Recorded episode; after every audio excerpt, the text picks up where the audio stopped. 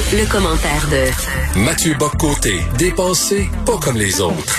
Ah, mon cher Mathieu, je suis épuisé, épuisé, parce que toi et moi, là, souvent, là, on s'en prend au coucou de gauche, hein, toute la gang de woke et tout ça. Sauf que le combat que nous menons pour la lucidité doit être mené sur deux fronts, parce que à droite, il y a une méchante gang de coucou aussi, là. Je voyais ça hier, là, ce qui circulait ces médias sociaux en disant euh, les insurgés qui rentraient dans le Capitole, c'était des patriotes. Voyons donc. C'est une scène ubuesque. c'est une scène de caricature, c'est une scène loufoque, c'est-à-dire une espèce de d'émeute qui a prétention populaire, qui se qui joue la de manière comment c'était c'était du mauvais théâtre qui joue la, la comédie de la prétention au coup d'État, euh, qui c'est l'insurrection populaire, qui s'empare des institutions, comme si on était en, dans, quelque part au début du 20e siècle ou à la fin du 19e, au milieu du 19e. Hein. on s'empare du palais et on proclame la révolution. Hein? Il y avait quelque chose d'un peu étrange. Et on a vu là-dedans c'est, appelons ça, c'est véritablement la, lie de la société américaine à droite euh, qui s'est exprimée euh, hier. C'est-à-dire moi, j'ai toujours dit, je ne réduis pas les, préoccupations des électeurs de Trump à la caricature de Trump. Je, je réduis même pas le personnage à cette caricature. Mais hier, on a vu sa base la plus toxique, la plus zoin-zoin, la plus marteau, celle dont euh, Richard Hofstadter, hein, le politologue américain, a écrit un livre très intéressant dans les années 60 qui s'appelait Le style paranoïaque. Hmm. Et euh, donc, il s'intéressait au style d'une partie de la droite américaine qui a un système d'interprétation du monde intégralement et là, on n'est pas ici devant une, les courants euh, nationalistes ou populistes intelligents, que sais-je, conservateurs. On est devant des gens qui habitent un univers parallèle, hmm. un monde parallèle qui n'est plus connecté au monde et qui se croit autorisé, et pour moi, ça c'est fondamental, qui se croit autorisé à la violence. Et ça, c'est pas spécial à cette réservé à cette droite-là, faut le dire. Depuis un an aux États-Unis, on a vu des manifestations violentes, on a vu les antifas d'un bord, là a vu les excités de droite de l'autre. Donc c'est une société très violente, c'est une société où la violence politique peut ressurgir. Mais hier, elle était là sur le mode de l'insurrection parodique. Il y avait quelque chose, mais on est quand même devant un pays qui se prend pour le, le laboratoire absolu de la démocratie dans le monde. J'espère que les Américains vont regarder une petite gêne pour quelques mois ou quelques années avant de vouloir exporter la démocratie ailleurs dans le monde. Tu sais, on dit, euh, on se la joue. Il se la jouait hier, là, tu sais, là. Oui, exactement. Mais c'est pour ça que j'utilise le mot parodique. C'est-à-dire, tout le monde sait très bien que les institutions, au fond d'elles-mêmes, n'ont pas été menacées. Tout le monde sait très bien que Joe Biden va être, euh, va être le président. Tout le monde sait très bien que les institutions vont être plus fortes que tout. Mais il y a des gens qui, j'ai l'impression que c'est la psychologie du film de super-héros.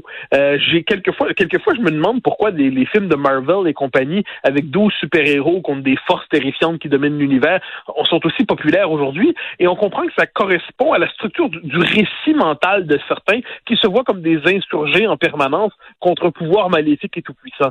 Et là, on aurait envie de leur donner un cours médimal d'éducation civique, de politesse, de démocratie, hein, de, de euh, et surtout se rappeler, ça pour moi c'est fondamental, qu'il n'y a, pas d'un côté en politique le bien, de l'autre côté le mal. Euh, on, on, le dit ça euh, aux, aux woke et autres euh, progressistes incandescents, mais il faut le dire aussi à ceux qui croient avoir le monopole de la patrie, le monopole de la révolution légitime, le monopole de, de l'insurrection autorisée, comme on a vu hier. Cela dit, c'est un phénomène très très, très américain. Euh, c'est pour ça que là-dessus, on regardait ça avec une distance effarée et peut-être amusée en même temps. C'est-à-dire, c'est un, c'est un délire américain qu'on a devant hmm. nous. Euh, y a ça ne veut pas dire qu'il n'y a pas des, des, des, des, des, des courants semblables ailleurs dans le monde, mais un courant qui s'autorise la violence, qui est armé, qui joue l'insurrection parodique de la prise du Capitole, euh, et qui tout cela dans une mise en fait d'un président déchu, qui, ça c'est particulier. Euh, Trump aurait pu se dire, aurait pu se dire jusqu'à la fin, j'ai été battu euh, parce que le système était contre moi, parce que si, parce que ça, puis il aurait pu conserver une légitimité d'homme qui a tenu tête par rapport au système, on l'aurait pas aimé, mais il aurait pu chercher à sortir dans la grâce du pouvoir. Mm. Il aurait décidé de nous donner une comédie de ce qu'on pourrait appeler, avec un clin d'œil cinématographique, la chute. Euh, il nous propose une chute finale. Il en est gênant. Je pense qu'il c'est lui-même au final. Et écoute, je vais prendre une métaphore musicale. Dans leur tête, ces gens-là, hier, nous présentaient un opéra, mais dans le fond, c'était une opérette. Oui, mais c'est très, très juste, exactement.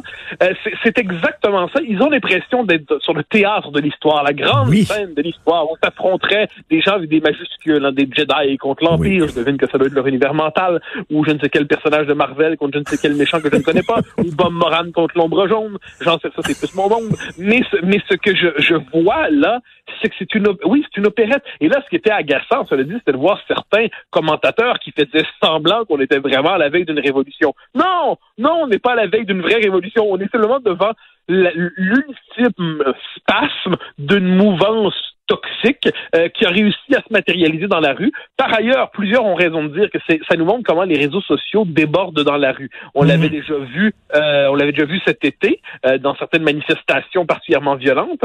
et là, on le voit encore une fois dans d'autres manifestations. Donc, des courants qui se forment sur les médias sociaux finissent par se matérialiser dans la rue. Et ça, c'est que c'est source d'inquiétude certainement. Mais tout cela hier était à la fois tragique. C'est quand même apparemment c'est une grande démocratie officiellement les États-Unis et parodique. C'était, pour reprendre ton excellente formule, c'était pas l'opéra, c'était l'opérette. Et devant tout cela, c'était une mauvaise comédie.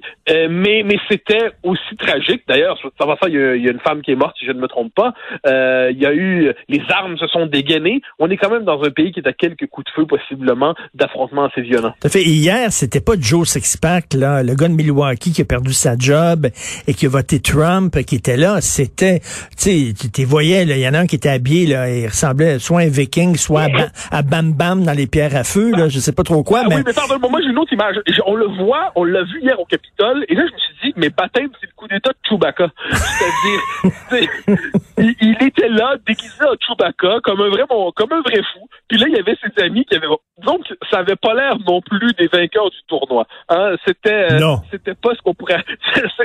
c'est la, la sélection naturelle pas être méchant, mais on n'avait pas, on n'avait pas l'impression d'être devant les figures les plus éclairées du courant trumpien. Hein, disons-le d'un euphémisme.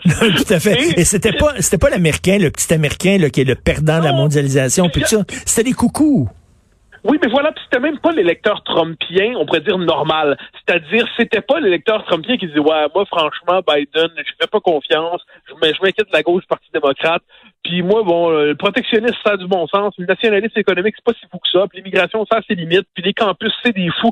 Bon, OK, on va voter pour lui, même si on sait que c'est quand même pas... Euh, l'électorat conservateur, populiste, appelons-le comme on veut, américain, euh, qui, c'était pas ça qu'on a vu hier dans la rue. Hier, on a vu une mouvance toxique, mais qu'on dirait que rassemblée, mais dans un désir aussi de faire le coup, de, de, de le désir du coup de force, qui se voyait elle-même à travers les images dans son grand élan révolutionnaire. J'ose croire que cette mouvance-là est loin d'être représentative du peuple américain, loin d'être représentative même de, de l'immense majorité des électeurs actuels du président déchu et clownesque, mais il n'en demeure pas moins qu'elle s'est manifestée et on a vu jusqu'où elle était prête à aller dans cette espèce de, de mauvais théâtre, dans cette opérette, pour reprendre ta formule. Est-ce que c'était bénéfique? C'est-à-dire, il y a peut-être des gens hier, tu dis, bon, euh, écoute, c'était pas la révolution, puis les institutions n'étaient pas en danger, mais il y a peut-être des gens qui ont vu ça hier, puis ont dit, ah, mon Dieu, la démocratie est en train de tomber, et on le sait que c'est lorsqu'elle s'en va que on s'en ennuie. Est-ce que hier, il y a eu comme un, soubresaut de certains Américains en disant, ben, coudon, c'est important, la démocratie, ça n'a pas de bon sens. Absolument raison ce, dont ils ne se rendent pas compte, c'est qu'ils ont légitimé la présidence de Biden euh, plus que jamais hier. C'est-à-dire là, on n'est plus devant deux candidats, on n'est plus devant un Trump qui dit euh, c'est vrai que j'ai été battu, mais quand même, je me suis battu jusqu'au bout, j'ai eu des millions de votes de plus, j'ai gagné des points chez les minorités. Non, on n'est est plus ça. Là, le, la démocratie hier n'était plus partagée entre les deux camps. C'était d'un côté, ils ont légitimé par effet de contraste l'élection de Joe Biden qui devient dès lors le gardien de la démocratie américaine dans hmm. l'imaginaire collectif. Et ça met une note finale euh, à la présidence de Trump qui l'empêchera de passer dans les livres d'histoire autrement, tu le sais justement, de cette comédie ubuesque, de ce, de ce Néron euh, américain. Et, et, ça, pour moi, c'est assez, c'est assez impressionnant, c'est-à-dire quatre ans d'insurrection qui, euh, dans leur esprit, hmm. qui finit sous le signe de la comédie. Et mais oui, tu as tout à fait raison. Je pense que pour beaucoup, ça dit, ben là, c'était, il, était temps d'en finir avec ça. Ils ont fait une dernière démonstration Reste à voir quelles vont être les suites de ce mouvement, mais jamais, me semble-t-il, ne pourrait aller aussi loin dans les circonstances que cette scène-là qu'on a vue hier. Euh, la, la, tentative de la prise du Capitole n'arrivera pas deux fois. Mais et en terminant, j'en parlais tantôt avec Claude Villeneuve, ça nous montre à quel point la démocratie est quand même très fragile. Hein. C'est un géant au pied d'argile parce que finalement, c'est basé sur, un, sur une confiance mutuelle en se disant, ben, les citoyens vont respecter leurs institutions. Et on a vu que c'est très facile d'entrer finalement au Capitole. Donc, elle est, elle est fragile, la démocratie. Et tu as raison à 100%. Moi, c'est une chose que je, je voyais pendant l'élection. Je dis le drame des États-Unis, c'est que c'est plus une nation, c'est deux nations en tant que telles. C'est deux peuples qui deviennent étrangers, le, même pas seulement sur la ligne raciale, hein. euh, entre le heartland, comme on dit, puis les côtes, entre une partie de la la, la, question est plus complexe que, que raciale, contrairement à ce que mmh. veulent voir les obsédés de la race. Elle est sociale aussi. Elle touche. Donc, et là, on est devant deux peuples qui ne se reconnaissent plus le même destin. Et c'est pour ça, en démocratie, pourquoi la majorité commande et la minorité suit? C'est parce que demain, la minorité peut devenir la majorité et la majorité devenir la minorité. Donc, on accepte dans un système électoral qui fait en sorte que quelquefois on gagne, quelquefois on perd, mais on partage le même destin collectif. Beaucoup d'Américains ne se sentent plus partager le même destin collectif. C'est un pays qui est hanté par l'imaginaire de la guerre civile. Faut jamais l'oublier, qui est hanté par cet imaginaire-là et cet imaginaire parce que ça s'est ancré dans son histoire. Et là, les gens qui sont là, ce sont des gens qui, qui érotisent la violence politique, hmm. qui érotise la guerre civile, parce que la guerre civile, c'est le moment où finalement on se débarrasse de tous les habits de la, politesse et de la, du, respect de, la, civilité démocratique, puis on peut aller jusqu'au bout. Et ça, c'est vraiment l'instinct mauvais. Kessel dit dans La Steppe Rouge, son premier livre, un livre magnifique, il raconte comment l'homme ordinaire, mais qui porte en lui des pulsions mauvaises, lorsque la révolution arrive, goûte à la manière d'un terrible plaisir, la désinhibition. Enfin, il peut se laisser aller. Et bien ça, j'ai l'impression la tentation de la guerre civile, c'est enfin, on va pouvoir dire, cracher tout le mal qu'on pense des institutions, du gars d'en face, du camp d'en face. C'est un peu la scène qu'on a vue hier dans cette espèce de, farce américaine, mais qui n'en était pas moins tragique. C'est ça. Donc, eux autres, ils pensaient jouer dans Don Juan de Mozart, mais c'était Luis Mariano. Pas plus que ça. Oui, jouer, oui, c'est très, très juste, bien qu'il faut pas dire trop de mal de Luis Mariano, mais il, jouait aussi, en fait, il jouait à Donjon Dragon. C'est un peu ça, quand même. Il dit, bon, ça y est, là, il, y en a, ils sont déguisés, puis il y a, je suis persuadé qu'il y en a là-dedans qui se voient comme des guerriers de lumière, puis ils doivent rouler des D12, puis des D7, puis des D20, puis des D100 pour savoir c'est quoi le spell qu'ils envoient au camp d'en face à la manière d'un wizard, comme on disait dans cette jeunesse c'était tout ça un peu étrange. tout à fait. Merci Mathieu. Bonne journée. Bonne journée. Bye bye.